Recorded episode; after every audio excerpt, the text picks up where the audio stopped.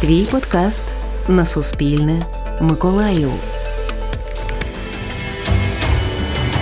Ці кораблі називали убивцями авіаносців, тому що вони спроєктовані і добре оснащені для того, щоб відстежувати і знищувати плавучі аеродроми.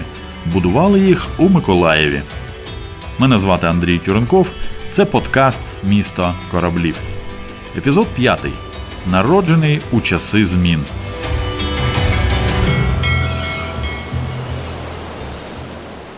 Авіаносці є найбільшими з сучасних кораблів і можуть вважатися найпотужнішими. Але існують кораблі, здатні протистояти їм на рівних. Знайомтеся, ударний ракетний крейсер типу Слава. Їх всього чотири у світі. Їх називали убивцями авіаносців, тому що ці кораблі спроєктовані і добре оснащені для того, щоб відстежувати і знищувати плавучі аеродроми. Будували їх на державному підприємстві суднобудівний завод імені 61 комунара. Тепер Миколаївський суднобудівний завод.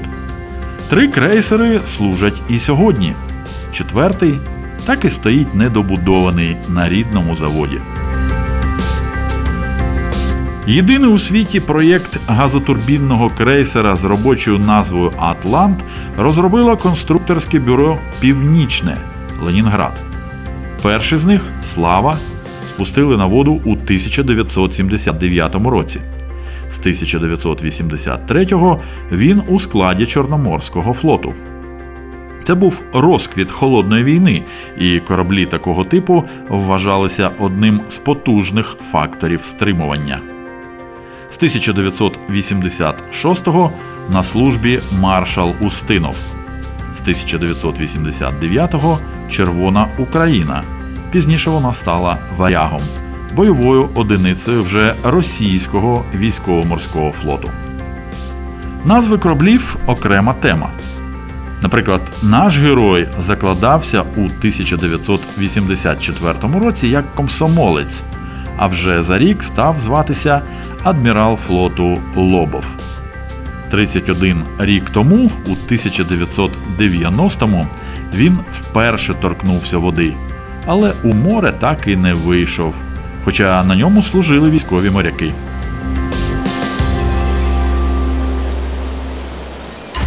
На зламі епох з розвалом Радянського Союзу фінансування замовлення практично припинилось.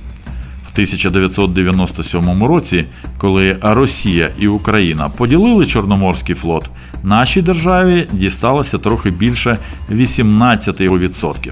Зокрема, недобудований, тоді його готовність складала 75%, та досі єдиний у нашій державі ракетний крейсер, який знов отримав нове ім'я Україна.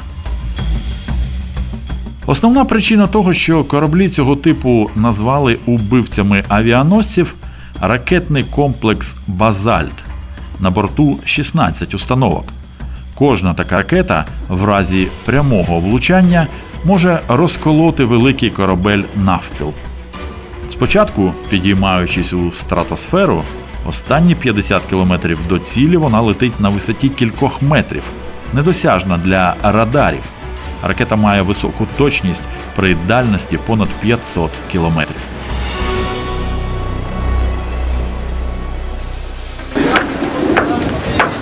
Товариш капітан третього рангу, матрос Сябрук, для прийняття військової присяги на вірність народу України прибув. Прийняли присягу. Так. Я Місюк Олександр Олександрович. Я Хайков Руслан Наїльович, вступаю на військову службу.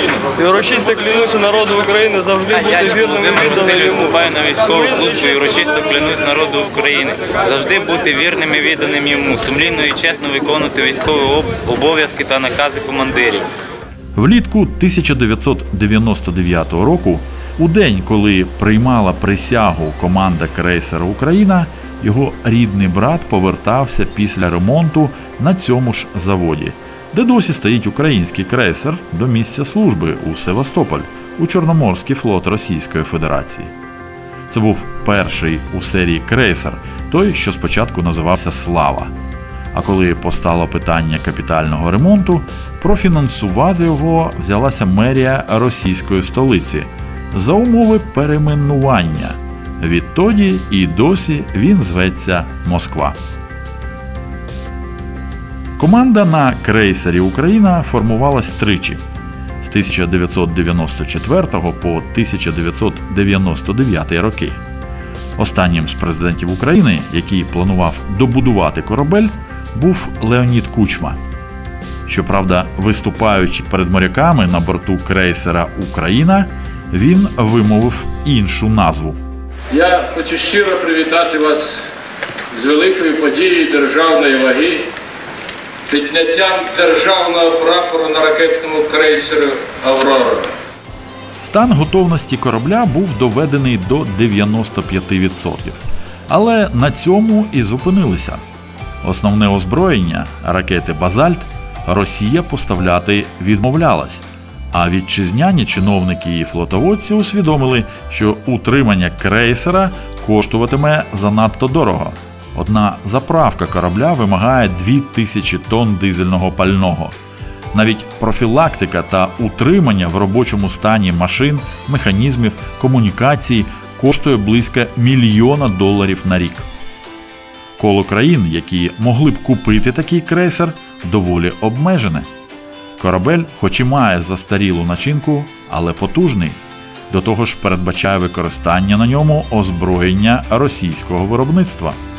Тому інтерес Індії та Китаю до його придбання видавався чимось менш реальним, ніж можливість продати крейсер Росії. Інформація про те, що північно-східні сусіди куплять корабель, часто з'являлася як елемент політичних домовленостей або демонстрація дружніх стосунків. У липні 2010 року Верховна Рада навіть скасувала рішення про іменування крейсера Україною. Начебто президенти Янукович та Медведєв домовилися про купівлю-продаж. Ось що говорив 29 березня 2011 року міністр оборони України Михайло Єжель, стоячи біля крейсера. Через е, 10 днів ми сядемо за стіл переговорів і почнемо розмову на цього приводу. Конкретно, от є об'єкт, і ми будемо дивитися, що з цим об'єктом можна зробити. Перше питання, допустимо, про- реалізувати цей корабель російській стороні. Які дії? Друге питання реалізувати цей корабель третій стороні, якщо, наприклад, він російській стороні не потрібен.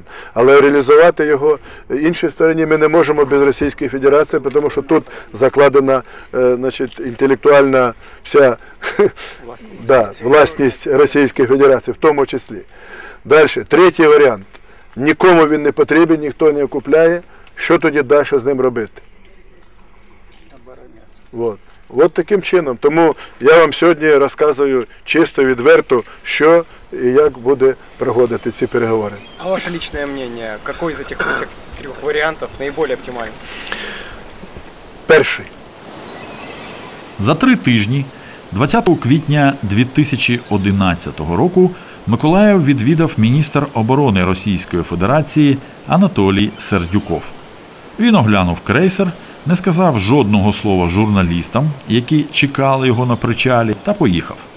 Цього ж дня у Києві він заявив, що корабель Росії не потрібен. Змінювалися міністри оборони в Україні та у Росії, періодично згадували про крейсер, звучали навіть пропозиції від сусідів забрати корабель безкоштовно, але він так і стояв біля причалу, а заводчани продовжували виконувати роботи з обслуговування і профілактики систем корабля.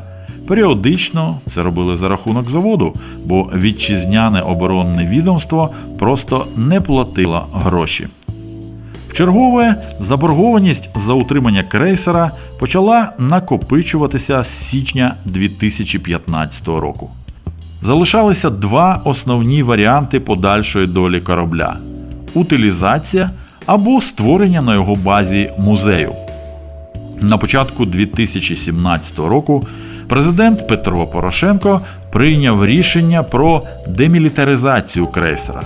Тобто демонтаж військового обладнання, частина якого може бути використана для ремонту чи укомплектування діючих кораблів вітчизняних військово-морських сил. Частина озброєння природно застаріла, деякі, як ракети Базальт, що так і не були поставлені на борт, виробляла лише Росія. Але є ще комплекс протиповітряної оборони, зенітно-ракетні комплекси Форт, дальність дії до 200 км, оса ближньої дії, дві 130-мм гармати та 30-мм АК-630, що видає 6 тисяч пострілів на хвилину, торпедні апарати і реактивні бомбомети. А крейсер після демілітаризації можна або використати в якості музею, або утилізувати. Урядові узгодження рішення п'ятого президента щодо демілітаризації не завершились аж до обрання нового глави держави. У липні 2019-го, відвідуючи Миколаїв та оглянувши крейсер, Володимир Зеленський заявив: розпилювати корабель на металобрухт не будемо. Сьогодні, говорить генеральний директор державного підприємства Миколаївський суднобудівний завод Валерій Калашников, все готове для підписання прем'єр-міністром України постанови щодо реалізації доручення президента від 19 липня 2019 року. Постановой предполагается демонтаж оборудования, передача оборудования, а, а, определенного оборудования, которое необходимо для Министерства обороны, передача его им, компенсация затрат предприятию нашему на его содержание с 2015 года, 1 января 2015 года. На сегодняшний день эта сумма составила уже около 120 миллионов с НДС. Наши затраты. Надо, надо понимать, что это затраты не просто на то, что он стоит у стенки, и все это приобретение э, горюче-смазочных материалов, выполнение работ э, нашим предприятием по водооотливу, по его сохранности, по содержанию. Южно-турбинный завод «Зарямаш-проект», который проворачивает главные двигатели, поддерживает их в том состоянии, в котором необходимо в соответствии с регламентом Прокоментував керівник підприємства і пропозицію створити на базі корабля музей. На мой взгляд, совершенно одно другому не мешает сделать то, что я сказал, сделать демилитаризацию этого крейсера. Это уже не просто будет демонтаж, а демилитаризация. И тогда, если есть э, ну, желание и необходимость, а, наверное, она есть, потому что ну, об этом все говорят и, и занимается лично один губернатор, мы совершенно за обеими руками готовы в этом участвовать. При цьому, каже Валерій Калашников, демілітаризація не вплине на вигляд корабля. Головні гармати і ракетний комплекс не будуть демонтовані, оскільки не становлять інтересу для наших військових. Колишні кораблі музеї поширена у світі практика. Є серед них і побудовані у Миколаєві на Чорноморському суднобудівному заводі авіаносні крейсери Мінськ та Київ. Вони є одними з візитівок китайських міст Шенчжень і Тяньцзінь.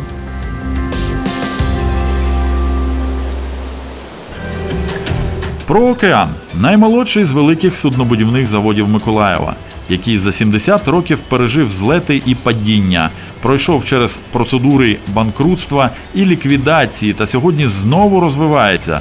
Слухайте у наступному епізоді подкасту Місто кораблів.